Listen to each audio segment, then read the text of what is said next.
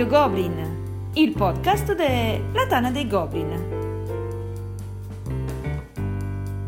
Giochi da tavola, seconda portata. Un saluto a tutti e benvenuti a questa nuova puntata di Radio Goblin, il podcast della Tana dei Goblin. Abbiamo mandato DK in vacanza e questa sera mi trovo da solo, ma con due ospiti di quelli che proprio tremano i polsi. Non vedevo l'ora di registrare di nuovo questo format con Giampaolo Truioghi. Buonasera, buonasera. Quando sentite me hanno raschiato il fondo del barile. Non Ogni volta dici così, non è vero, non è vero. lo, lo, sai che ci piaci. Eh. Sì, no, io ti ho citato, eh ti ho citato, sei tu nel prima, nella prima format, la prima puntata di questo format hai detto questo, quindi. Aspetta, è vero, hai ragione. Però poi tu ah. l'hai ripetuto pure nel quizzone, l'hai ripetuto. Eh no, ma io adesso questa me la vendo ogni ah, volta. Ah, questo è tipo un saluto a tutti, cioè no, saluto tutti esatto. tranne che uno, ok. Perfetto. Esatto. Io, sono, io sono il fondo del barile. Salve. Sei raschiato il fondo del barile. Che comunque come analogia con gli argomenti per cui Vedi? ti chiamo, esatto. ci sta, ci sta. Ci sta esatto. perché se vi ricordate quel podcast che ha avuto tanto successo, lo abbiamo registrato insieme al mio ospite preferito in assoluto, il mamma santissima degli ospiti di Radio Goblin, il più bello, il migliore, il top del top, Mauro Di Marco. Ciao a tutti. Ce l'ho fatta a farti venire un po', che ne so, di pelle d'oca, sei arrossito. Sì, mi veniva da ridere come sempre. Ma no, mi viene da ridere. Perché tu pensi che io ti prendo in giro, ma non è eh, vero. Certo, è no, no, io sono sincero. Si, si dovrebbe sentire la sincerità. No, infatti, ogni, ogni, volta lo dici sempre più convinto, comincio a preoccuparmi. No, è la verità, è assolutamente la verità. E dicevo, quando c'è Mauro e quando c'è Giampaolo, noi non parliamo solo di giochi da tavolo, ma parliamo anche di giochi da tavola. Perché? Perché Giampaolo Truioghi è un esperto, ma non è che il Di Marco qua ne sa di meno in fatto di cucina. Però già con la presentazione ci siamo allargati, è ora di arrivare alla ciccia alla ciccia e um, il nostro MDM ha selezionato dei giochi di cui aveva piacere di parlare e mh, mhmm, diciamo che aveva anche piacere di farveli riscoprire, dato che c'è tanta roba buona e non tutta è proprio nuovissima e sbrilluccicante, ma ancora eh, merita menzione. E invece Giampaolo ci interromperà, ci assalirà con le sue eh, degustazioni, eh, raccontandoci storie mh, sfiziose eh, a margine dei giochi stessi, trovandoci delle attinenze. Allora, eh, Mauro, cominciamo. Di che cosa ci vuoi parlare questa sera come primo consiglio, come primo oh, gioco? Come primo consiglio torniamo indietro di una quindicina d'anni, no, di più che 15-18 oramai, eh, e sono andato a rispolverare un titolo di un autore di cui sono un grande fan, specialmente dei primi titoli che ha fatto, eh, ed è Goa di Rudiger Dorn. Rudiger Dorn è l'autore di Traders of Genoa, di Luigi XIV, probabilmente la cosa più famosa è un giochino di dadi, si chiama Las Vegas, e, sì. Istanbul, e Istanbul probabilmente sono i due titoli più famosi del, di questo autore tedesco. Autore tedesco che ha un'impostazione di giochi eh, diciamo tipicamente German. Nei, I primi titoli però erano caratterizzati dal fatto di essere di avere a comune una meccanica molto interessante che faceva fare dei percorsi connettendo insieme normalmente delle caselle su una griglia eh, quadrata. Goa... Però, scusa che ti interrompo, prima che Dimmi. inizi a parlare di qua. Però è anche l'autore di Traders of Genoa che sì, nel, suo, la...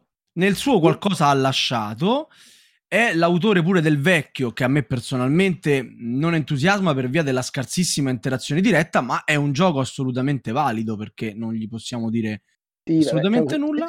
Sicuramente, se non mi sbaglio, Arcadia, Diamonds Club sono eh. sicuramente eh. migliori di. E poi, se non vecchio. mi sbaglio, Dragon Earth, che è sì, suo, certo. È quel gioco di piazzamento così particolare in cui devi stare attento a non mettere una carta in più, una carta in meno, perché sennò se la mette quello dopo di te t'ha fregato i punti. Divertente, divertente, molto particolare come Ah. piazzamento carte. Lo conoscevi? Forse, Sì. eh, pensavo, sì, sì, sì. L'ultima cosa, l'ultima venuta in mente, che è forse il più, un- più recente di quelli che, non so se mi sembra sia arrivato nella selezione finale dello Spiel des Jahres nel 2018, è Luxor, che è quella Luxor? specie di gioco dell'oca de- simpaticissimo fatto con le carte, fra l'altro con le carte che hanno la caratteristica che non si può cambiare l'ordine delle carte in mano, ma di questo forse Ma non antici- esatto, non anticipiamo, non anticipiamo. in serata.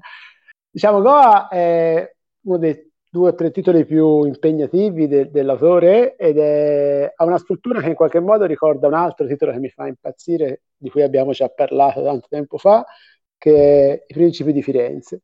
Sostanzialmente a- anche in Goa abbiamo una successione di eh, aste che vengono fatte su un, su un sistema molto particolare, cioè una plancia che è riempita di tessere che verranno messe all'asta e all'inizio de- di ogni turno i giocatori realizzano un percorso spostandosi da una tessera a una eh, contigua per lato o per spigolo eh, e quelli saranno gli oggetti che verranno messi, verranno messi all'asta. Dopo questa fase d'asta c'è una fase di azioni, quindi c'è esattamente la stessa struttura asta azioni, asta azioni come eh, nei Principi di Firenze, solo che in questo caso il sistema di azioni è un po' più variegato e comprende una famigerata plancetta personale i cui indicatori vanno mossi per poter migliorare le proprie prestazioni. Sostanzialmente è un gioco di costruzione di motore che però lascia spazio anche a un, marg- a un certa ehm, diciamo, margine di gestione del rischio, perché alcune cose vanno fatte girando delle carte e in alcuni casi si può essere più o meno eh, fortunati. Quello che lo caratterizza è l'ambientazione è chiaramente posticcia, come spesso capita nei Parlare di titoli. ambientazione su Goa ci vuole un po' di coraggio. Infatti, Eh, dopo però, vedere. Giampaolo come ci si appiccica. Eh, però dai, in realtà sono dei, come si chiama? Se- in Goa i giocatori sono dei mercanti che eh, commerciano in cinque tipi diversi di spezie, eh, cosa- no, quattro tipi diversi di spezie, che sono lo zenzero, no, sono cinque, che sono lo zenzero, il pepe, la cannella, la noce moscata e i chiodi di garofano, e sostanzialmente eh, queste spezie sono i cubetti, le risorse con cui si costruisce appunto il motore. La cosa particolare è che sono tutte spezie diverse, normalmente nella maggior parte dei giochi le spezie sono una delle risorse possibili, qui invece vengono identificate eh, 5. Una domanda da ignorante del gioco, hanno tutte lo stesso valore? hanno tutte lo stesso valore, ma perché aspetta, eh, ogni spezia ha- è dominante eh, nei costi di una particolare abilità, ovvero sia alcune spezie, una spezia è sempre necessaria per eh, a- aumentare la propria capacità di navigare, un'altra spezia è sempre necessaria per aumentare la propria capacità di pescare carte o avere carte in mano, e poi via via che i livelli crescono si aggiungono anche spezie eh, diverse a quello che però è il costo base dominante che è distinto per ciascuna delle abilità. Beh, non c'è male come, come attinenza, nel senso che la- si sa che le spezie ti fanno pescare di più o navigare meglio, no? Certamente. Beh, quello, eh, diciamo, lì qui chiaramente l'idea è eh, quella di trovare in qualche modo una coerenza, fra virgolette, nella, col setting prescelto, ma poi il gioco potrebbe essere ambientato con qualunque altra ambientazione. È un, no. titolo, è un titolo appunto del 2004 dove all'epoca eh, i giochi diciamo di stampo germano, europeo, erano completamente focalizzati attorno alle meccaniche. È diverso dai giochi German che escono in questi ultimi anni, che chiaramente cercano sempre di più, pur nei limiti dell'inquadramento delle meccaniche, cercano sempre di più di avere anche un- una buona attinenza con l'ambientazione. No, no. È, un gioco, è un gioco che secondo me ha subito tantissimo il passare del tempo. eh, Diciamo, qui il- In realtà, diciamo, que- quello che è interessante è che è stato molto seguito anche dopo la produzione da parte dell'autore che ha eh, raccolto tutta una serie di eh, critiche più su quanto riguardavano alcuni bilanciamenti o alcune meccaniche, tanto che poi nel 2012 che è stata fatta una ristampa ristampa incorpora parte delle modifiche suggerite eh, nei vari forum. Quindi diciamo, sicuramente è un oggetto eh, che è stato, il cui sviluppo è stato seguito con affetto, che diciamo funziona piuttosto bene anche con un numero di giocatori basso, anche di giocatori, che è strano essendo un gioco eh, incentrato eh, sulle aste. Chiaramente, se guardiamo i tipi eh, di giochi eh, che adesso eh, hanno, prendono campo, manca di tutte quelle eh, caratteristiche, come so, le partenze asimmetriche o tutte quelle caratteristiche che ora rendono tipico, diciamo, e distinguibile il gioco da tavolo del secondo decennio, diciamo di questo secolo. No, non ti viene da dire moderno. no, ma sai, moderno, eh, contemporaneo, moderno, eh, moderno è, Car- è Carcassonne, eh, conte- sì. contemporaneo, diciamo. Ah, direi che a proposito delle spezie, ecco, sicuramente l'ambientazione è posticcia, però indubbiamente eh, il commercio dei portoghesi spezie, delle spezie è stato il momento più alto dal punto di vista commerciale appunto delle spezie, spezie che sono utilizzate storicamente già dagli antichi romani e, e che erano un valore, un, un tesoro. Ah, ora, su questo c'è da fare un piccolo, una piccola digressione perché? perché tante volte io sento dire perché le spezie venivano utilizzate per eh, conservare o per coprire i sapori, eccetera, eccetera. Non è vero niente. Come al solito nella cucina campiamo di leggende, di sentito dire, però non è così. Stasera ce ne distruggerai anche un paio di sentiti di, di No, no, dire. ma sicuramente anche più di una, ma tu considera che allora eh, le spezie non conservano niente. Le cose si conservano sotto sale, sotto olio, c'è la salamoia che ha acqua e sale, c'è nello zucchero o comunque nella, nelle, nelle, sostanze dolci, eh, tutta una serie di cose che, che prevengono eh, le, l'azione dell'ossigeno o seccare i prodotti, però le spezie non sono tra queste. E, e i metodi di conservazione si utilizzano già dagli antichi romani se non da prima e, e in queste non ci sono spezie anche il fatto che uno dice per coprire i sapori, perché magari le carni sapevano di rancido, anche questo non è vero, nel Medioevo già esistevano delle leggi che impedivano il commercio delle carni che avevano più di due giorni. Il discorso è che le spezie invece sono sempre state legate a eh, delle, delle, virtù e soprattutto proprio in una chiave cristiana. Erano le erbe del paradiso terrestre, dell'Eden, che veniva comunque collocato nell'antichità in un luogo preciso che comunque era verso l'Oriente, che è terra di spezie. Quindi utilizzare le spezie era una cosa da ricchi, era una cosa che si potevano permettere solo le persone agiate perché prendevano un po' di questa eh, sacralità e di, di, di, tutto quello che ne conseguiva. Un po' come la pizza di Briatore, insomma. Eh, esatto. esatto. Tra l'altro, tra l'altro, sulla pizza, è un'altra delle cose delle varie leggende metropolitane, no? Adesso entriamo, visto che c'è la pizza di Briatore, a Roma va di moda la pinza. Eccolo. No? Che dicono che è la pinza, l'antica pinza romana. Ma quanto allora, è buona? Sì, indubbiamente. A me, pi- a me piace, eh? a me piace no, no, no, è molto buona, però non è degli antichi romani. Ah no? No, allora, eh, la pinza, quella che noi mangiamo oggi, grande invenzione, studi di levitazione, eccetera, eccetera, ok, eh, ha una base di partenza che è l'utilizzo di una parte di farina di riso, che è quella che serve Ora, né il grano né il riso venivano utilizzati dagli antichi romani, che utilizzavano una focaccia di farro, da lì, far, da lì farina, farina, ok? Quindi di pizza non c'è niente.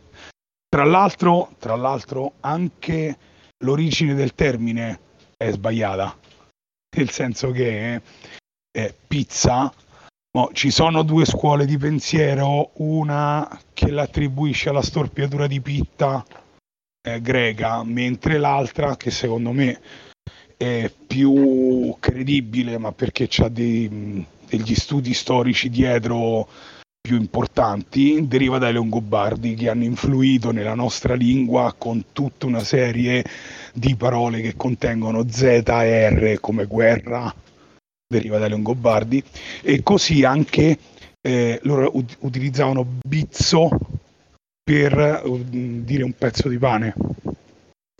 E siccome c'è tutta una parte storica in cui i Longobardi hanno, hanno conquistato il sud, in cui probabilmente questo bizzo poi è diventato pizza. Quindi pinza non c'entra proprio niente. Ah, quindi Però, la pizza non si chiama pizza perché prima si chiamava pinza e poi è diventata pizza. No, allora, in realtà la pitta, quella greca, deriva da pin- comunque deriva da pinzare, quindi se andiamo a fare tutta una serie di passaggi ci arriviamo a sta famosa pinzata o puncicata, quello che vuoi, però cioè, in mezzo ci passa un oceano. Poi su queste cose, sui discorsi del cibo, eccetera, eccetera, siccome poi mancano delle fonti storiche reali, si creano la qualsiasi. Eh, torno un attimo indietro alla prima cosa, poi mi fermo perché sennò parlo come al solito troppo. Allora, eh, si parlava delle spezie, giusto? Una delle spezie no. più utilizzate che utilizziamo oggi, ma si utilizzavano anche dagli antichi romani, è il pepe che lo, lo, troviamo tranquillamente anche in altri giochi, diciamo così, che hanno a che vedere con il col cibo che utilizzano commerci con l'Oriente. Allora, noi quante tipologie di pepe conoscete? Pepe bianco, pepe nero, verde, pepe verde, pepe rosso, giusto? Allora, un paio me l'hai detti tu, non sapevo che esistevano. Allora, guarda, è tanto è facile, perché eh, tre sono lo stesso pepe bianco, pepe, pepe, bianco, pepe nero e pepe verde, è lo stesso. È lo come cogli... il sale quello rosa, uguale, è lo stesso. Lo stesso.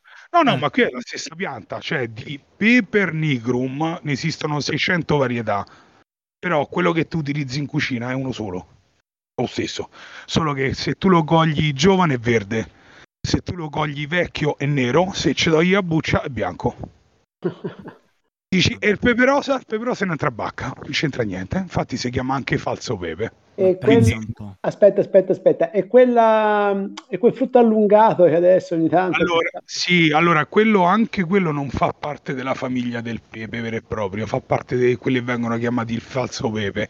Eh, il pepe lungo, anche il Sichuan, tutti questi qua, in realtà non fanno parte della stessa famiglia e comunque vengono utilizzati solo in, in uh, venivano utilizzati in tempi molto più recenti. È il pepe classico quello che viene utilizzato da sempre, quello mm. diciamo verde, nero, eh, eccetera, eccetera. Ma la cosa figa, e qui rientriamo veramente nella, nell'ambito dei giochi, è che il, com- il pepe era stata una delle spezie che è, era più eh, utilizzata e, e, costosa dei romani, ha poi avuto una doppia valenza nel Medioevo perché il pepe nero era, di quei, era per i poveracci, per modo di dire perché poi comunque si accostava, mentre il pepe bianco, sempre per il discorso delle virtù dell'Eden, eccetera, eccetera, era solo per i re, i nobili di altissimo rango perché essendo bianco era puro. E però infatti c'era una scala gerarchica, ma questa poi ne parliamo dopo, se no mi dilungo troppo. Bravo, infatti io ti volevo un attimo bloccare, perché? Perché hai parlato di un sacco di spezie. Aspetta, aspetta. No, c'è, no, no, no, c'è una cosa, ma devo dire che è troppo figa. Va bene. Allora, aspetta, i portoghesi quando sono arrivati hanno portato le spezie, ok? Hanno fatto un'incetta di tutte queste cose e lo sai che è successo? Che è successo? È crollato il prezzo del pepe quanto, ma quanto fa Navigator sta cosa? e però Navigator non ce l'abbiamo fra i giochi di questa sera. Vabbè, però con Navigator un pochino ci stanno, eh. Ce Dai. ne abbiamo un altro con le spezie. Ah, ne, oh, ne abbiamo due con le spezie, giusto? Giù, eh, me lo devi dire tu, sei tu che porti i giochi, io sì, sto sì, qui a farvi sì, compagnia. Sì, sì, no, ne abbiamo due con la spezia in realtà. Eh, quindi diciamo cambiando setting e ambientazione volevo parlare beh, non del grande classico de, del 79 eh, stavo parlando della, di, di, di, Dune o Dune non so come volete chiamare eh, ispirato al romanzo di fantascienza di Frank Herberts, ma eh, volevo parlare di due cose, entrambe recenti. Uno è la riduzione del gioco del, uh, come si dice, cioè del gioco del 79 che, uh, sta, che, è uscito quest'anno e che si chiama Dune, A Game of Conquest and Diplomacy, i cui autori sono esattamente lo stesso team che ha sviluppato il gioco del 79, mentre l'altro è un gioco completamente diverso che è Dune Imperium che è stato pubblicato nel 2020 e che è sicuramente uno dei titoli che ha riscosso più successo negli ultimi due o tre anni. Ah, ho sentito critiche anche feroci su Dune Imperium. Ah, Dune, dipende che cosa ti... Uh, diciamo, Dune Imperium un, è un gioco un po' legato, un gioco un po'... No, che ora, si chiude, cose del genere. Io ce l'ho e mi piace, però Ammetto di averci giocato molto poco, come a tutti i giochi usciti di recente. Eh vabbè, Quindi, quello sai, ne, ne, escono talmente tanti, direbbero, che è difficile. Che, che poi ah, è la no. verità.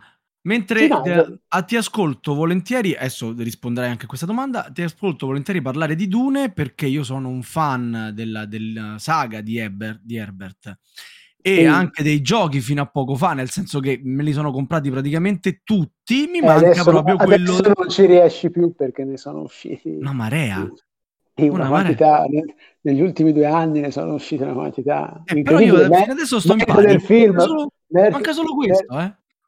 Ah sì? Addirittura? No, no aspetta, manca anche quello tipo detective. In effetti ecco, mi manca allora, anche posso, quello tipo detective. Posso sconsigliarti? Come no? Sono, ti ascolto, vai. Allora, quello di, diciamo, sicuramente ti sconsiglio quello tipo detective. Non, non, mi ha fatto, non mi ha fatto una bella impressione. Per quanto riguarda eh, quello, diciamo, la versione eh, ridotta del Dune classico, è chiaramente un'impresa impossibile, ok?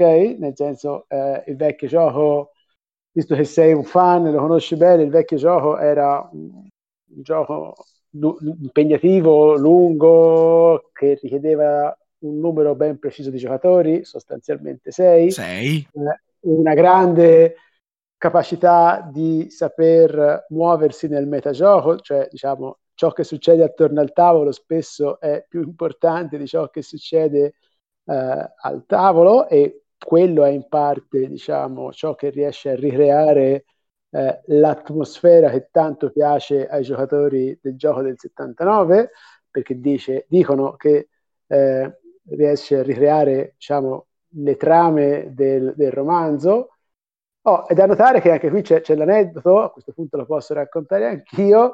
Eh, in realtà, se uno va a vedere i diari, i vecchi diari di progetto del gioco, il gioco era, era inizialmente ambientato nell'antica Roma, quindi eh, anche qui, diciamo, eh, non è stato sicuramente il romanzo che ha guidato lo sviluppo delle meccaniche del gioco. C'è stata una ah, abile... un'ambientazione pretestuosa.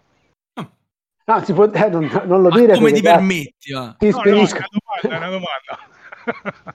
no, diciamo, c'è stata un'abilità a riadattare poi le meccaniche al, uh, a, a, al, setting, però chiaramente anche in questo caso qui non è il setting che, che guida la realizzazione delle meccaniche. Questo succede rarissimamente anche nei giochi che sono, diciamo, non, uh, cioè più, spi- più spostati verso eh, gli American, anche se non classificherei eh, neanche il Dune classico come uh, un gioco puramente American. Non so cosa ne pensa Sava, ma... Vabbè.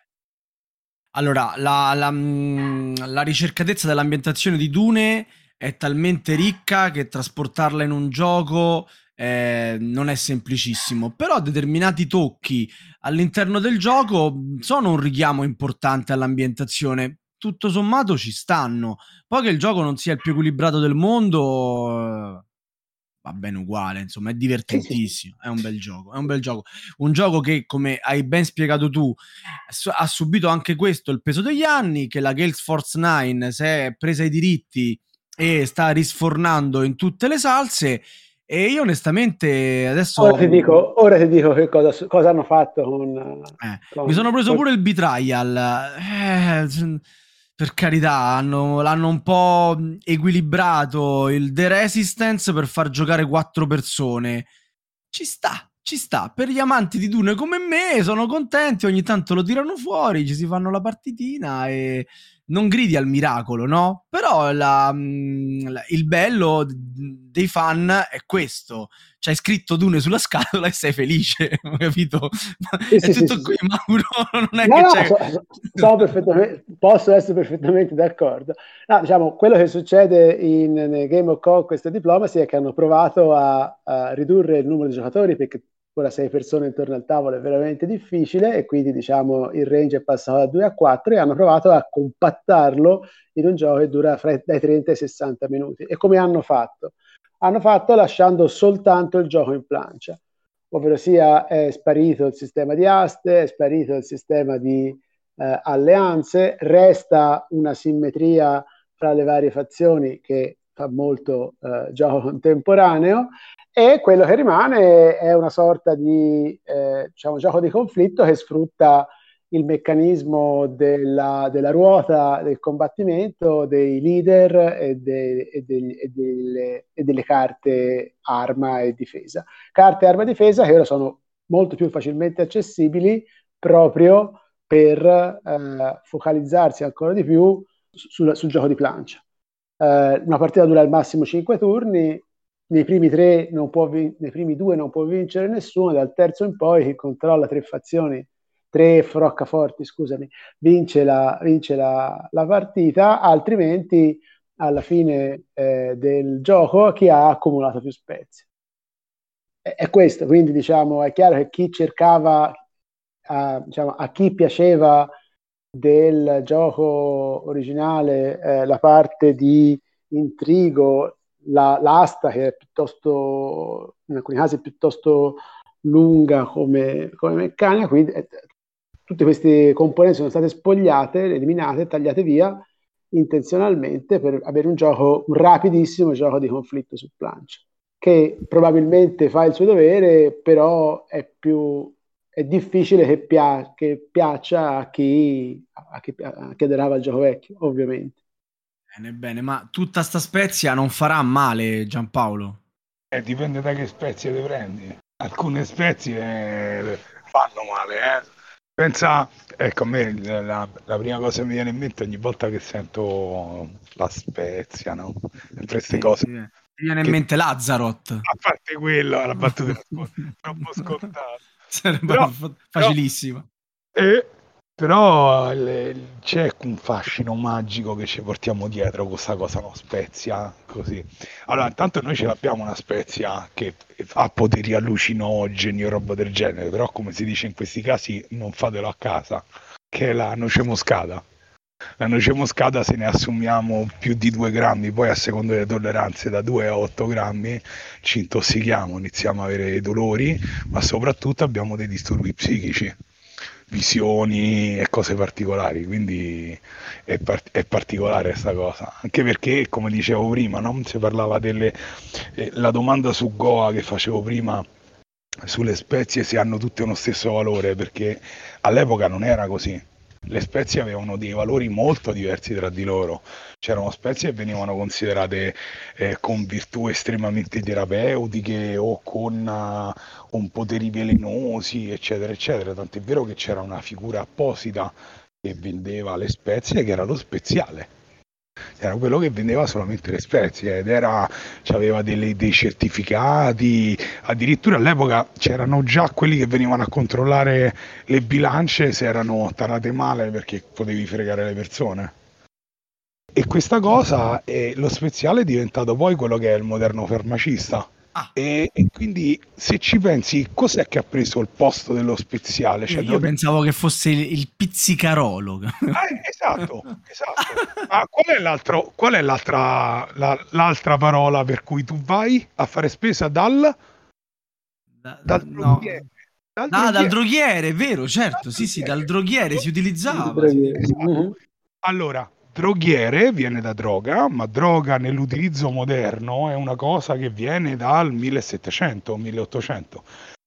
Prima il discorso di droga era utilizzata per quelli che venivano chiamati coloniali, cioè qualsiasi prodotto che veniva dalle colonie, veniva dalle, dalle, dall'estero, perché? Perché droga, adesso c'è una diatriba se viene dall'olandese drug o dal francese droger, eh, però sembrerebbe più dal francese perché in Italia viene utilizzata la parola droga dal Medioevo e ci sono testimonianze già dal 1300 qualcosa, credo 1347, eh, di utilizzo in Inghilterra del, dei derivati del francese, perché l'olandese drag, io la pronuncia è oscena, qui non c'è infinite jest, per cui... Sai, sai, esatto, sai che da parte mia non riceverai nessun genere di, ah, no, no, assolutamente. di rimprovero. Assolutamente. Diciamo che l'olandese drag vuol dire sostanza secca, essiccata, da cui viene pure dry in inglese, e, e però viene utilizzata, le testimonianze scritte sono più recenti, intorno al 1500-1600, mentre noi abbiamo delle testimonianze più antiche del derivato del francese, appunto Droger, Dro, Droger, non so come si pronuncia, che invece veniva attribuita a sostanze che venivano utilizzate nella farmacia d'epoca, cioè dei medicinali o dei farmaci, che poi erano delle spezie semplicemente. E proprio questo poi fa derivare la parola droghiere, quindi, che poi è stata utilizzata, eh, è stata in uso diciamo nel secolo scorso, ormai non si usa quasi più, però tante volte io quando ero piccolo che me lo dicevano vai dal droghiere, ma quello vende il prosciutto, che c'entra con la droga? però. Ah, una cosa carina, eh, in questo diciamo scalini di importanza delle spezie in cui già dal medioevo come diciamo prima il pepe nero era il gradino più basso tra, i, tra quelle più importanti c'è una spezia che sicuramente tutti conoscono che è la galanga. Diciamo, eh, mai sentito appunto esatto non la conosce ah, nessuno. Però è una specie di zenzero eh, io ogni volta la pronuncio pure male perché mi ricordo Galaga, il, il, il, il videogioco. Eh, capito, quindi... Però, ecco. L'altro titolo uh, che riguarda Dune è invece, come ho detto prima, eh, Dune Imperium. Dune Imperium è sempre, eh, diciamo, pubblicato dalla, uh, come si dice, dalla poi te lo dico, Direwolf. Gate Force 9? No, sì, eh, no, in realtà è Direwolf, eh, sì, però è Gate Force 9 comunque. Eh, ed è, qui, diciamo, è un gioco di eh, piazzamento lavoratori e, e, deck building come eh, diciamo, meccaniche principali, c'è anche un po' di maggioranze. E l'autore è Paul Dennen, che è l'autore di Clank, per intendersi quindi sempre gioco di deck, sempre gioco di deck building in cui si gioca su in plancia. Diciamo, eh, quindi qui sono meccaniche completamente diverse da quelle del gioco originale, sono molto più vicine ai gusti eh, moderni. Quello che già, già colpisce è che l'autore si è riuscito a fare un gioco in cui deck building e worker placement sono collegati insieme perché per poter piazzare in alcuni posti i tuoi lavoratori, oltre ad esserci lo spazio libero, di avere una carta che ti permette di fare eh, questa azione che diciamo può mettere in difficoltà i giocatori. E quando, te, e quando prima dicevi che il gioco si chiude, il gioco si chiude spesso perché hai comprato le carte più forti senza guardare dove poi dopo saresti dovuto andare a piazzare i tuoi lavoratori.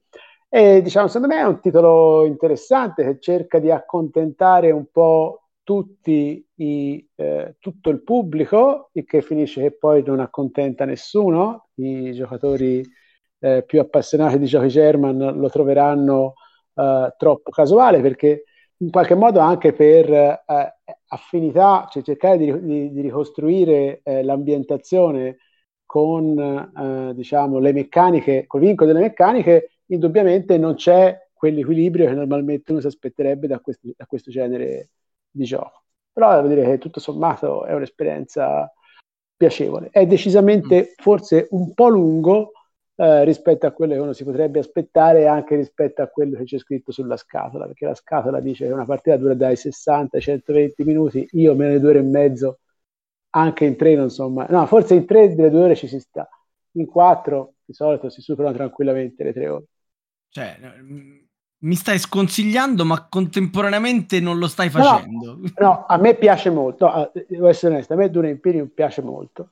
eh, piace molto, però capisco perché eh, è, diciamo, non so, è, diciamo, sono in buona compagnia, alla fine eh, è, se uno va a vedere quell'inutile baraccone, tra virgolette, che è eh, Borgen Geek, è sedicesimo in classifica, ok? Quindi non è proprio, eh, diciamo, l'ultimo arrivato. Indubbiamente eh, vi sono anche però eh, chiare eh, le critiche che possono essere, che vengono mosse dalle varie categorie di giocatori. Cioè, è questo, insomma. Bene, lo cioè, a me personalmente è uno dei, dei, dei, titoli che è piaciuto di più negli ultimi due o tre anni. Ah, Ah, eh, eh, il colpo di scena me l'hai lasciato alla fine, giustamente. Per, personalmente, è una delle cose che ho giocato di più eh, e che mi diverte, mi diverte giocare. Però mi è anche ben chiaro perché cioè, mi, è, mi, è, anche ben chiaro perché ha tanti giocatori, specialmente eh, italiani, eh, possa essere poco gradito. È rimasto un po' così. Va eh, bene, va bene. Mauro ha la capacità di farmi venire voglia di giocare a giochi che io proprio non, non prendevo manco in considerazione. Ma guarda, ti faccio una domanda prima di passare al prossimo gioco, Mauro. E sì. Ho visto spesso accostare a Dune Imperium eh, le rovine perdute di Arnak. All'inizio uh, mi sono detto, ma che cavolo ci azzeccano sti due giochi?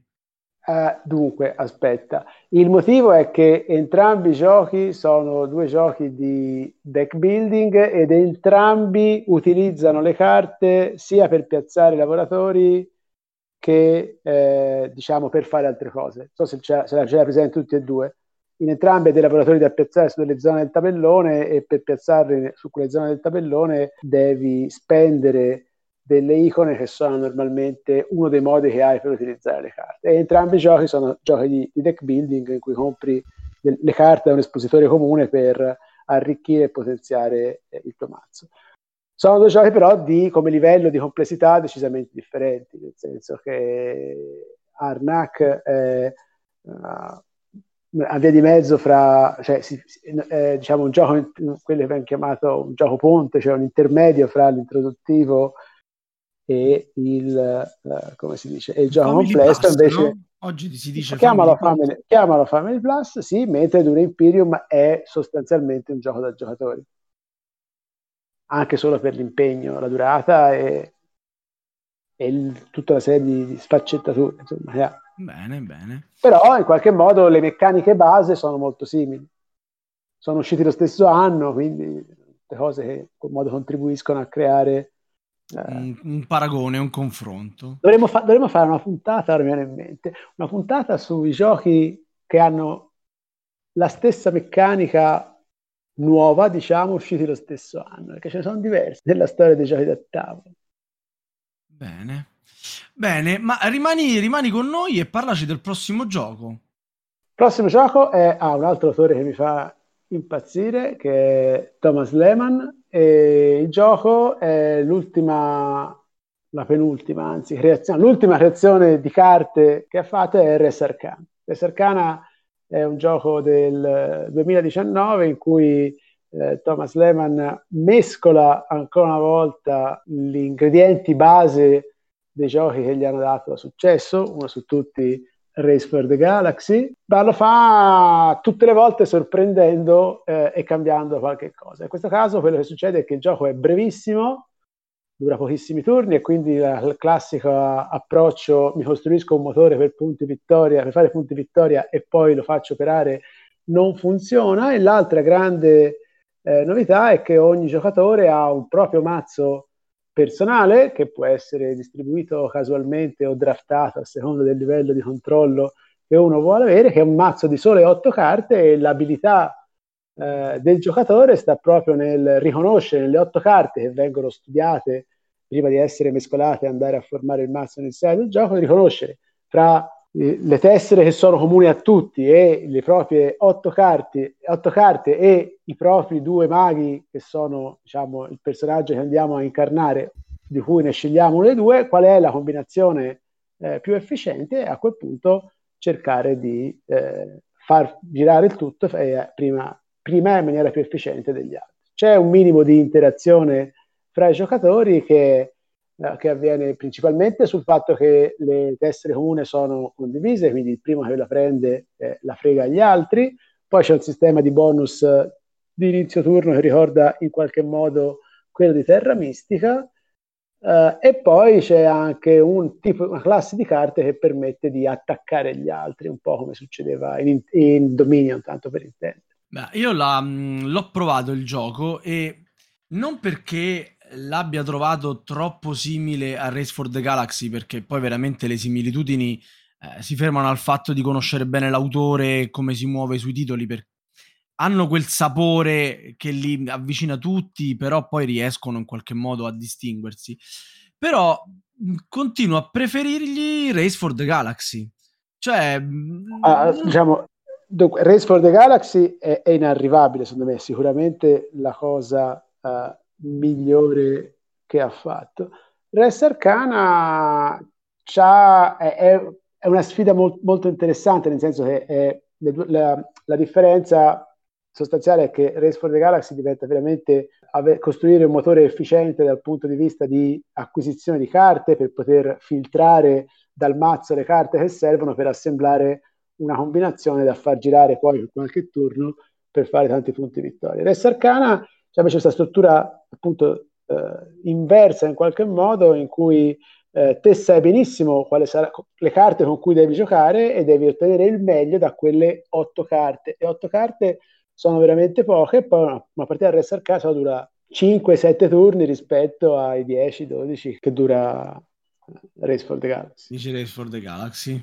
Va bene, va bene, ma con tutta sta magia voglio vedere cosa ci tira fuori adesso True Yogi. No, eh? a, parte, a, parte, il fatto che probabilmente dopo questo intervento io Rest Arcana me lo compro. e...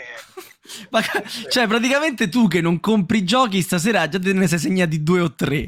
sì, vabbè, è che Mauro riesce farmi questa cosa l'ha sempre Ma fatto. compra di Race for the Galaxy. Compra sì, no, ti... eh, però è più lungo, capito? No, no non è così no, più però... lungo. Ti eh. consiglio, anch'io se devi prendere ti consiglio Race for the Galaxy, senza ombra di dubbio. Vediamo, vediamo. Comunque c'è le... Non ti farà abbagliare dalla novità. no, io poi figurate, non è che so... Diciamo, l'importante, l'importante è che se devi comprare un gioco di carte con ambientazione fantascientifica e tu non caschi in tentazione di comprare eh, Terraforming Mars rispetto a Ares, Ares Expedition rispetto a eh, no, Race for the Galaxy perché non c'è, non c'è veramente paragone. Ecco. No, no, no, per il momento carte spaziali c'ho Realms, quindi insomma tutta un'altra cosa. No, sì, perdona, sì. non ho capito che cosa c'hai? Star, Star Realms. Ah, Star Realms, vabbè, deck building. Star Realms è la malattia dei miei veloci. Esatto. Star Realms è attualmente la malattia dei miei figlioli. Eh, Beh, ci bello, bello. può andarti peggio, insomma. Sì, sì, no, quando, quando, non sono attaccati al tablet o alla PlayStation, ovviamente. Ah, certo. Ma veniamo, veniamo, alla magia, alle cose, no? Eh, io parlo di cibo, per cui uno dice ma che diavolo c'entra?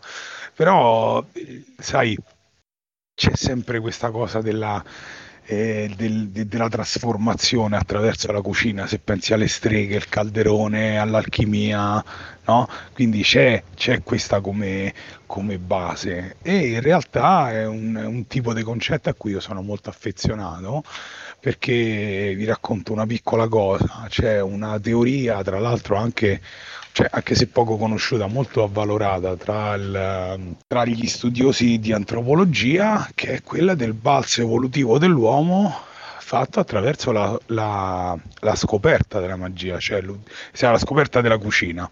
Cioè il, l'utilizzo del fuoco per cucinare ha portato a un balzo evolutivo. Questo perché? Perché eh, i nostri, diciamo così, antenati, scimpanzé, i bonobo, eccetera, eccetera, se ci pensate, vedete i, i filmati, i documentari, che fanno dalla mattina alla sera? Stanno a mangiare. Ah, no, io pensavo si spulciavano. Vabbè, sì, vabbè. e infatti poi si mangiano gli insetti, no? Spulciano e li mangiano. Io, pensando ai bonobo pensavo che eh, facesse eh, un'altra cosa, ma insomma, sì, vabbè, sì, lo stesso. Sì, però in realtà la maggior parte della vita dei primati, come di, di tanti animali, si passa a mangiare. Questo perché il, non è che lo fanno perché si abboffano, Ma perché le sostanze crude eh, sono molto più difficilmente assimilabili, cioè tirar fuori le, le, le energie tra i cibi crudi è estremamente difficoltoso, mentre la cucina fa sì che i, i, i cibi diventano più assimilabili e quindi aumentano l'apporto di calorie che ci danno. Allora, se è vero che da una parte, sai, ti dicono le verdure, mangia le crude perché perdi vitamine, ed è vero, indubbiamente, però se parliamo di evoluzione e se parliamo di eh, quello di cui abbiamo bisogno per campare, parliamo di energia vera e propria. L'energia vera e propria noi la concentriamo con la cucina. Anzi, ci sono alcuni casi in cui o, o ce l'abbiamo o non ce l'abbiamo, le patate da crude non ci, fan, non ci facciamo niente, non sono digeribili. Le patate anche le, melan- anche le melanzane, mi sa. Le melanzane, sì, però le, le, patate sono la base energetica sì, sì, no, chiaro, di tutta una fetta di popolazione, no? Certo, eh, sì, sì. Eh, allora che succede? Che l'uomo quando ha imparato a cucinare ha avuto più tempo per fare altro cioè non si doveva più preoccupare di masticare dalla mattina alla sera e questo ha lasciato il tempo per poter impiegare le mani per fare altro, come per esempio imparare a coltivare. Poi in questo poi la teoria si allarga, c'è più di un autore, eccetera, eccetera, e quindi poi si può esamina su come l'apporto eh, di calorie derivato dal, dall'alimento base abbia influito sullo sviluppo delle varie aree geografiche del mondo. Quindi chi era a base riso, chi era a base grano e, chi era a base mais, i più poveracci, tra virgolette, che erano quelli della, dell'America. Eh, dell'America, perché poi sia nativi americani. Stavo per dire America Latina, ma vale anche per, per i nativi americani.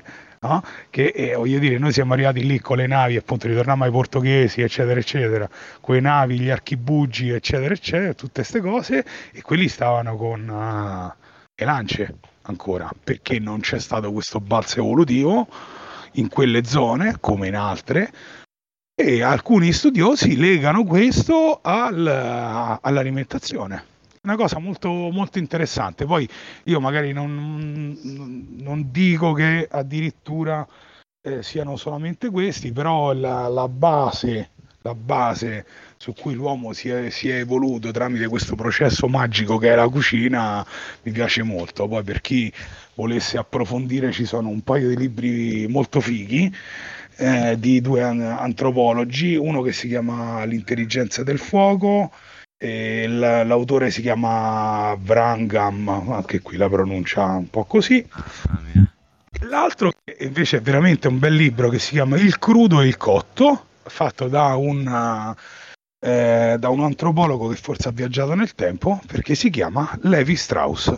Hai capito? Ah. Ma, ma, quante arie ti dai? Ma guarda quanto fai quello aspetta, che... Aspetta, eh, aspetta. Eh, aspetta. È una bufola, è una bufola, è una bufola. Ah, non si chiama Levi Strauss. No, si chiama Levi Strauss. È una bufala quella a cui voi state pensando, perché Ritorno al futuro, eh? a cui pensate, è una traduzione. In originale lui non si chiama Levi Strauss. Come si chiama? Si chiama Calvin Klein, solo che nell'85 è vero, nell'85 nessuno lo conosceva Calvin Klein. Se voi vi andate a vedere la, l'originale, originale versione originale lei parla di mutande, mentre in italiano ovviamente parlano dei jeans, di mutande firmate con il, con, con il suo nome, Calvin Klein. Eh, vabbè, vabbè. Vabbè, senti, dopo questa ripasso la parola al nostro MDM che ci parlerà di un gioco Beh. uscito non troppo tempo fa, che il buon Remberg ha provato in tutti i modi a spacciarmi, cercando anche di ingolosirmi con... Ehm, aspetta come che ha detto è un agricola pompato è la versione American dei giochi German è UI sotto psicofarmaci e io poi vado a vedere che ci stanno le, la, la, la, campagna, le galline, il grano eh, e mi passa ogni fantasia. Ora vediamo se ci riesce Mauro a farmi cambiare idea. Sì, allora, ora gli ultimi, ma faccio un po' di spoiler, gli ultimi due titoli che vedremo sono di un, di un autore che, sono, che, è veramente ossessionato dal cibo nei suoi giochi. Eh, io penso che tutti i giochi che ha fatto si mangia. basati sulla meccanica di, piazz- di piazzamento lavoratori c'è sempre il cibo, bisogna sì. procurare il cibo e dare il cibo a qualcuno. Eh, ma poi come vedremo non, non soltanto nei giochi di, pia- di piazzamento lavoratori il cibo è comunque sempre centrale. Siamo chiaramente, come avrete intuito, Uh, parlando di Uwe Rosenberg, eh, gioco di cui volevo parlarvi stasera non è nessuno dei grandi classici, ma è piuttosto uh, Allertau. Allertau è uscito nel 2020, è ritorno uh, di Rosenberg dopo un periodo piuttosto lungo a un gioco basato quasi esclusivamente sul piazzamento lavoratori, di dimensione, cioè importante come, sia come durata che come peso e dimensioni della scatola, perché c'è stato un periodo in cui si aveva prodotto, sviluppato alcuni giochi un po' più leggeri, sto pensando ad esempio a Newsfjord, sempre con la Lookout o a, o a Reicholt, e in qualche modo eh, Allertau prova a mescolare eh, Reicholt con, eh, con piazzamento lavoratori. Meccanica, la meccanica centrale è ancora il piazzamento lavoratori, è ancora coltivare diciamo, campi. Eh, quello che succede, eh, diciamo, che distingue in qualche modo eh, il gioco dagli altri è che c'è un sistema incrementale per cui gli spazi azione sono disponibili più di una volta in un turno, ma a costi sempre più alti, un po' come succedeva, che so, in Keyflower di Richard Breeze o in Cole Baron di, Kies- di Kramer e Kisling. Eh, poi un, finalmente ha trovato un sistema efficiente per rappresentare le risorse di ogni giocatore, invece di dare manciate di risorse, manciate di, di, di, oggetti da tenere davanti a sé, c'è un sistema molto simpatico di livelli che permette di tenere traccia delle, delle risorse che uno possiede e eh, contemporaneamente implementa un simpatico meccanismo che in qualche modo si avvicina alla realtà del fatto che se un campo viene coltivato per più più volte consecutivamente la sua produttività diminuisce, mentre se viene lasciato a Maggese eh, la sua produttività aumenta. Infine, come ormai sta succedendo in tanti giochi moderni, c'è un mass- il tentativo di ridurre la durata della partita, c'è una massiccia parallelizzazione dei turni, ovvero sia, a parte la fase di piazzamento, tutto il resto viene giocato più o meno contemporaneamente eh, dai vari eh, giocatori e in questa contemporaneità hanno un peso elevatissimo oh, le, carte, eh, le carte del gioco. Eh, gioco ha quattro mazzi di carte da cui i giocatori attingono e i giocatori possono giocarle in qualunque momento, fra virgolette, cercando di realizzare delle combinazioni spettacolari. Bene. Questi. Questo sì, sì rimane lì, rimane. anche perché n- non costa poco eh, come giochino. No, no, è, è, un, è, un, uno, è, uno, scatolone, cioè nel senso è una scatola delle dimensioni di, come si dice, di, di caverna per, per, per questo, questo cola te lo regalo per il compleanno, questo è il gioco tuo, poi me lo spiegherai e ci giocheremo. Eh, io però ce l'ho una domanda per Mauro su questo gioco. Dai. Ma quanto c'è di luppolo in questo ecco. gioco? È una delle due, quattro, è una delle dieci risorse che, che, che, che quindi che... fiumi di birra. No, ma perché i, questi autori, no? un po' come Goa, ci, ci, un po' ci provano a metterci del, dell'ambientazione, però poi si fermano. Cioè, sì, alle... Allertau è una regione che è importante eh, per, per, per, per, un, per, un par, per, un, particolare tipo di produzione, però nel gioco è una, è una delle, delle de, sono sei, le, le, le, anzi sono cinque le risorse che si, che si, che si coltivano. Però... però... Però, tu pensa che quella specifica regione della Germania produce il 32% del prodotto mondiale di luppolo. Potevi mettercene un eh, pochino sì. di più, no? Visto che Ammazza che polemico! no, cioè, cavolo, te, te tutto il mondo una birra su tre e viene il luppolo che viene da là. Eh, hai ragione. Allora, e poi eh, ovviamente qui poi l'assist è sul luppolo, no? È normale. Allora, pensa che il luppolo è una cosa che si conosceva dagli antichi romani, la birra si fa da, da una vita, però gli antichi romani pensavano che era una pianta eh, non solo velenosa, ma cattiva, vera e propria, perché è un rampicante.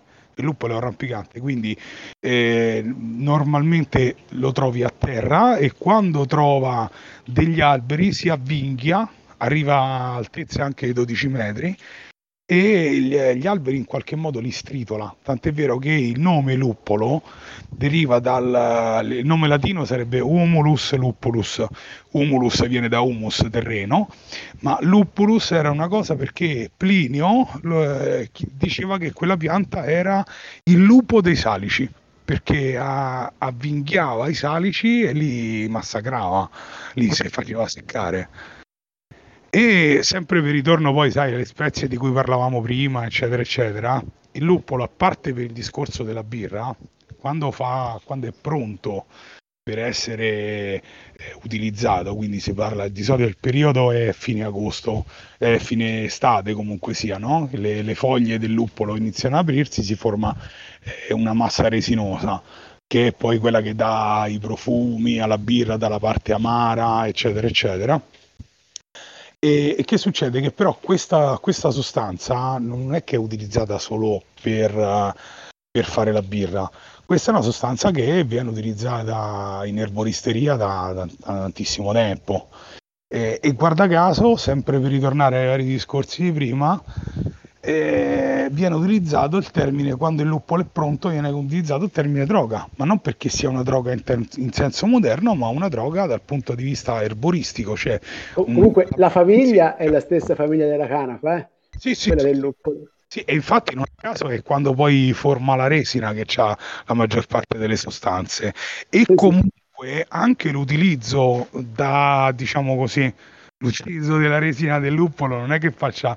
No, no, no, certo è, è particolare eh? perché è utilizzata in dosi massicce da, da, da, da, delle problematiche, perché intanto contiene dei calmanti forti, simili alla, alla mm, valeriana, però la cosa più particolare è che contiene delle sostanze estrogeniche.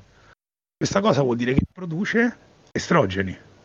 Mm. Quindi, se lo mangia una donna, gli sale il desiderio sessuale ma se lo mangia un uomo, gli si ammoscia.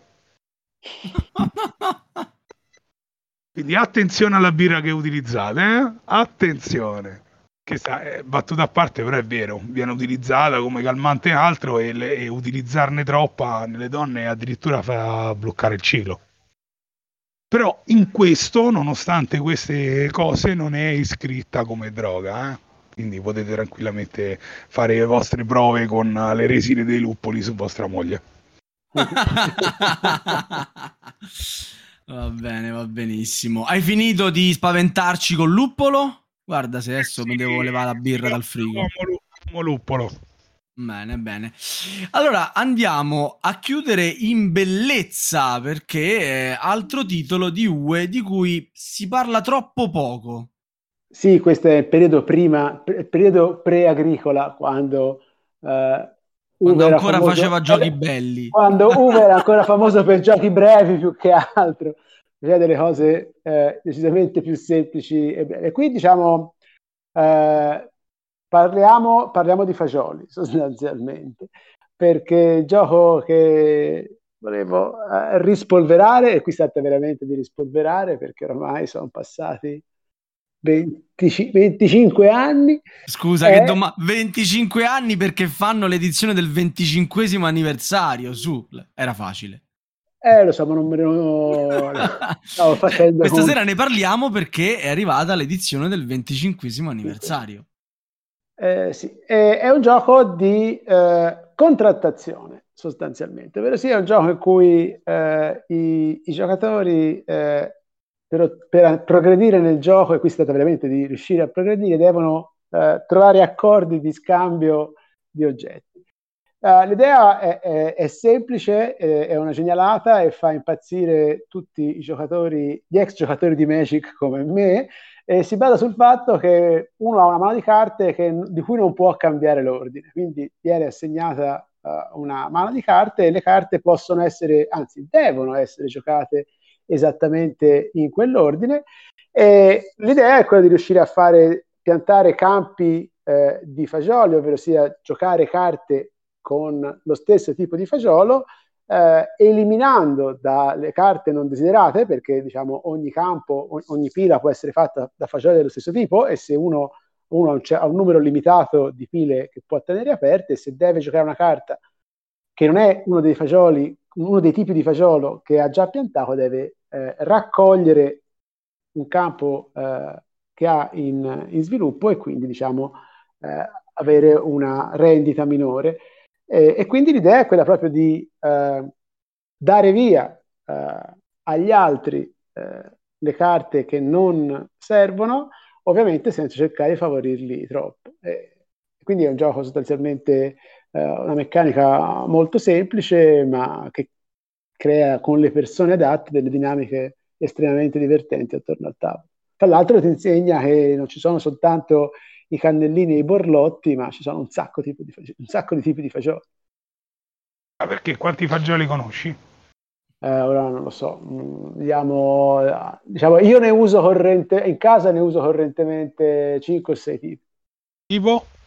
Allora, i borlotti, cannellini. I borlotti, cannellini, i fagioli con l'occhio, quelli rossi, quelli neri. Quelli il corallo? Neri. I più buoni? Eh, corallo... Quelli rientrano nella categoria, sì. Eh, tipo, ma qualcuno di voi fagioli Se mi avete risposto io non l'ho sentito. No, no, ma eh. io utilizzo tutti i tipi di fagioli.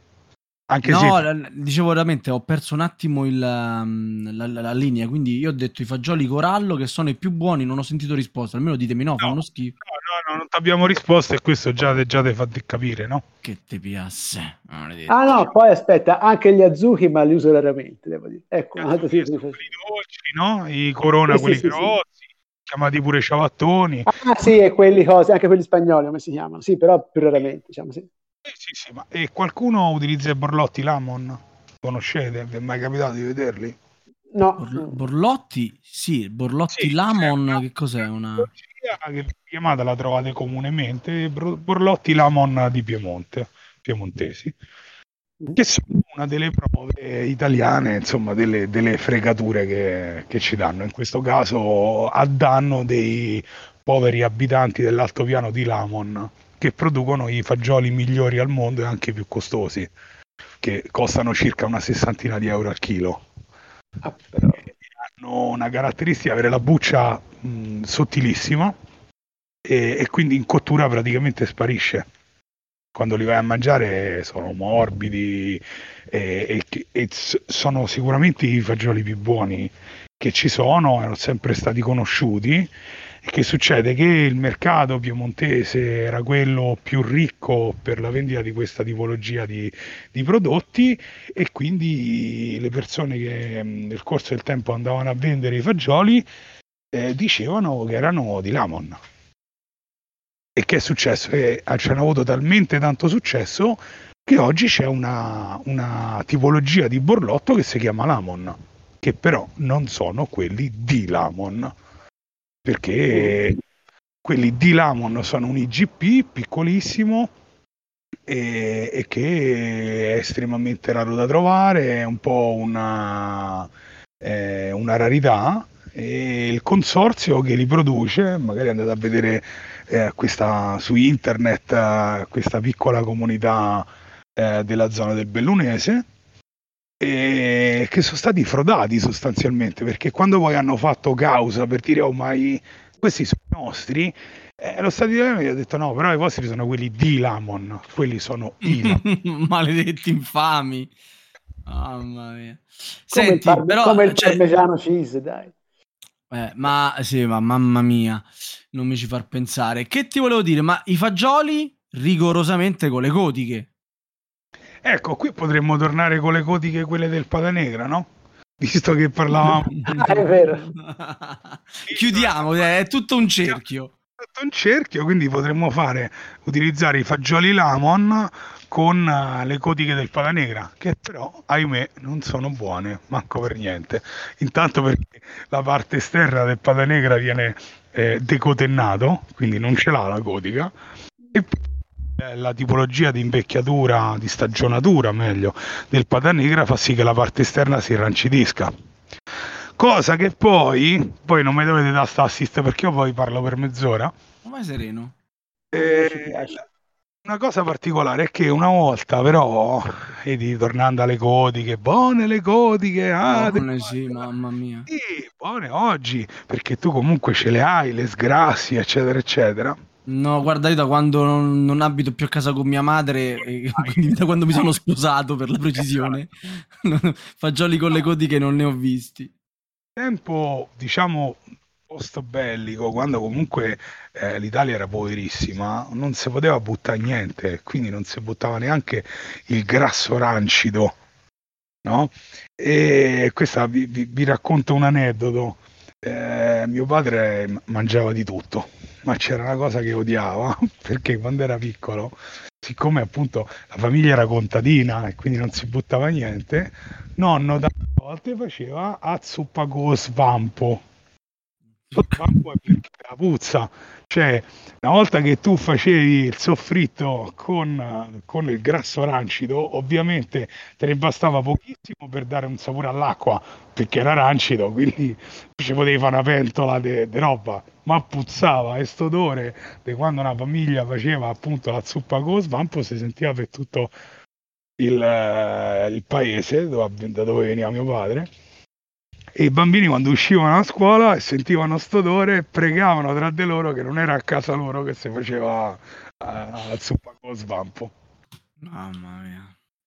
E vabbè, io direi che mm, siamo stati non prolissi, ma giusti su un argomento che prende tantissimo tutti i nostri ascoltatori, che poi quello dei giochi e della cucina, mamma mia, se li mettiamo insieme.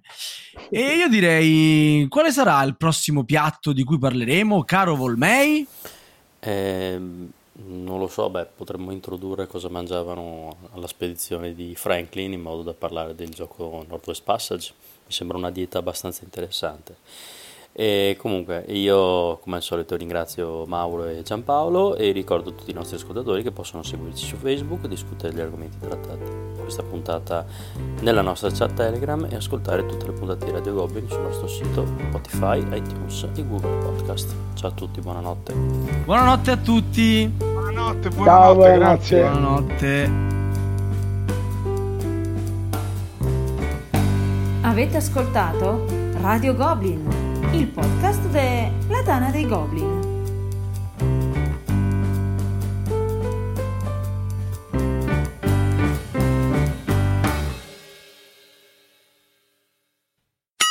Olè. E quindi voi mi schifate i fagiolini corallo, che so favolosi. No, no, no, io... Non me li- No, Non però Giampaolo, durante- a metà puntata ti sei un po' perso con la voce, eh? Ti sento un po' Sì. meno bene. Sì. Eh, vabbè perché quando parlo tanto poi inizia a fermarmi un po' la bocca eh. Mm, ok. E, no, a me fanno impazzire. Questi. stato anche, anche meno chiacchierone del solito, però ho cercato No, no, no, sei stato invece giusto. troppo, capito? Mm. Eh, se no Sei andato giusto. non finisco più. Ma Sei sono le taccole. Sono, sono le taccole fagioli corallo? Non Sì. so, sono, sono Sì, quelli sì, che sì. vi ho messo in foto. Fagioli, so- anche il link si chiama sono fagioli corallo. Ah, Sì, c'è anche sono scritto taccole. Sono le scritto. taccole, sono le taccole. Sì, sì, sì. sì.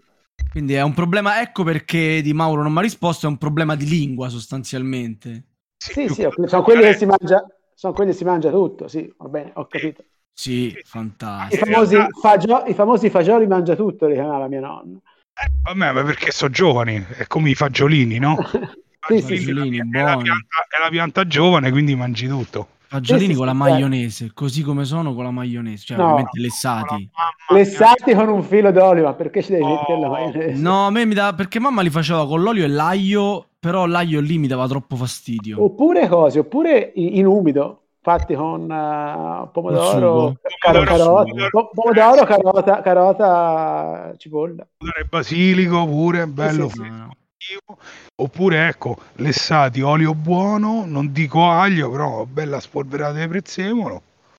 Mhm. No, no, no, maionese, niente, maionese, li uccido con la maionese. Lo so che, che è, un, che è un delitto, ma io i fagiolini li uccido con la maionese. Ricordati, ricordati, Sava, che il mondo è un posto talmente brutto che pure Eh. la maionese impazzisce. Eccolo, mamma mia. Mancavano le due battute queste proprio da... E eh, questa è la chiamata, non potevo... Vabbè, quindi che devo fare per mangiarmi i fagioli con la codica fatta come si deve? Eh, eh, Tanto allora... dovrò fare da solo perché ovviamente mia moglie non me lo farà mai. No, ma non solo, ma impuzzolisci casa perché vanno sbollentate, eh. Cioè, de- de- intanto devi prendere mm. le codiche dal... Vabbè, quelle se vuoi te le porto pure io, non è un problema. E mm-hmm. Le pulisco pure perché vanno tolte tutto il grasso. Va tolto, va proprio tagliato a filo. Cioè, la codica da dove la prendi? La codica dal prosciutto. Dal prosciutto, la codica del prosciutto. Togli tutto il grasso che riesci a togliere con un coltello, è come se lo sfilettassi a mo' di pesce.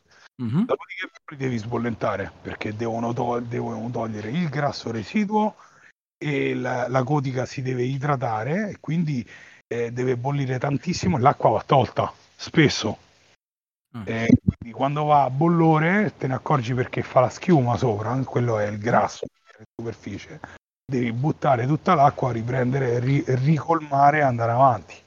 Ah, l'odore dentro casa è intenso, cioè devi l'odore quando, quando non c'è nessuno. Eh sì. E tanto qua rimane le settimane l'odore. Quindi... Eh, capito, c'è giusto il cane che ti compagnia, una cosa del genere che aspetta. una volta se sono belle idratate e te ne accorgi perché da fine fine fine diventano belle erte spugnose, allora tu puoi, puoi tranquillamente metterle nella, nei fagioli che si fanno a parte, rigorosamente a parte, rigorosamente senza sale. Qualsiasi legume si sala solo alla fine, perché il sale irrobustisce la parte esterna e quindi in cottura ti verrà la parte dentro morbida e la parte esterna dura è una cosa che non si può sentire. Vabbè, ho capito. Andrò al ristorante a mangiarmi i fagioli con le codiche. Eh, ti tocca. In alcuni ristoranti fanno anche delle codiche da fresco, non, questa è una cosa un po' moderna, fanno una specie di popcorn, perché praticamente eh, se tu fai una, una, tripla lavorazione, un po' una rottura di scatole, perché prima le sbollenti, poi le secchi in forno e poi le friggi, diventano, c'è presente le puffa? Sì le puff di cotenna di maiale, cioè la puff che però sa della, della crosta della porchetta. Ah, però. Una cosa spettacolare, però ne mangi una manciata e poi ti ricorano che muori. Ma non è che il Di Mauro qua eh, il Di Marco. Stavolta mai no, questo è un bloopers fantastico questo, sì, questo, questo, lo metti nei bloopers perché abbiamo parlato mezz'ora del nome di, di, di, di Mauro e di Marco che, che, io non lo sbagliavo e lo dicevo apposta vai riprendo. no, la, perdonate la cosa che mi infastidisce è il cane che abbaia io sto cercando di mutare il microfono per non farlo sentire. Ma c'è una ir- Poi se mi gira intorno, praticamente io ho chiuso la porta, ho chiuso la finestra, sto morendo di caldo e lei mi bassa sotto la finestra, mi passa davanti alla porta. Quindi mi sono perso mezza domanda di... di, di, di no, avevo detto... No, no, te l'ho chiesto, cioè, ti, chiedevo cosa ne... Eh, diciamo... La guarda, io sforesco e l'ammazzo Vai. Mamma mia. No, no, no, ovviamente non l'ammazzo, però insomma. Sentila. Che blooper da cani. Che poi se io adesso mi metto lì a urlare al cane, il cane non è, lei pensa che io la sto incoraggiando e fa peggio. Vabbè, normale. Nel linguaggio dei cani tu stai abbaiando più forte. Marco, non riesco a registrare, praticamente abbaia sempre. Vai, riproviamo.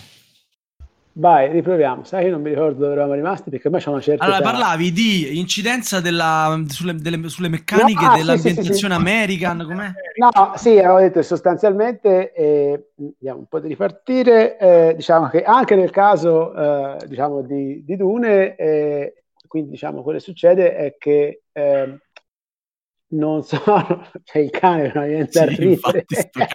non mi adesso esco e l'ammazzo. Secondo bah. me mia moglie, la sta inc- mia moglie la sta incitando a abbaiare capito? Gli fa abbaia abbaia rompigli le palle. Sì sì.